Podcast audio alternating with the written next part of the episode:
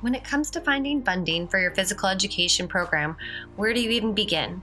One place to start is with grant writing. Welcome to the PE Express podcast. Two to three times a week, a PE expert will share a tip, activity idea, or teaching strategy to help you become a better PE professional. Today's host is Jessica Shawley, a national board certified teacher leader from Idaho and a Shape America National Teacher of the Year. Today, I want to share with you some tips on how to find funding for your physical education program. There are three main areas of focus I find myself formulating around when it comes to finding funding.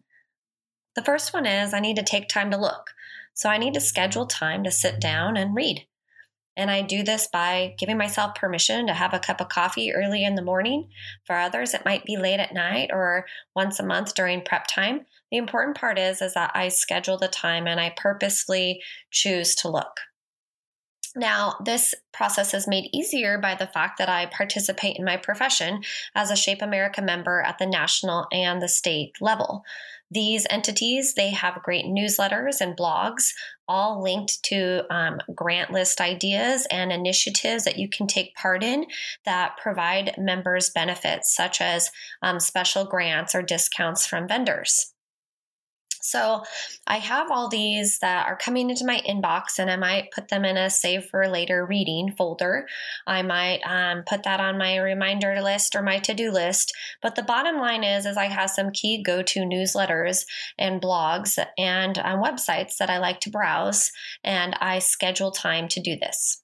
Secondly, I don't just limit myself to looking in the health and physical education profession only grants. I know that there's more out there. There's great grants out there for professional development and technology, and all these encompass what I do as a health and physical education teacher. I'm also looking at local healthcare foundations through insurance carriers or regional hospitals. I'm looking at my State Department of Education websites, and I'm also asking around with my administrators and my district level professionals in case that they've come across anything that they think may apply. Lastly, how do you track all this? We all wear many hats and have a lot of things going on, so it does take a bit of organization. For myself, I like to put reminders on my calendar not only just for taking the time to remind myself to read and look for grants, but also like the deadlines of the grants if I've chosen to go after any specific ones.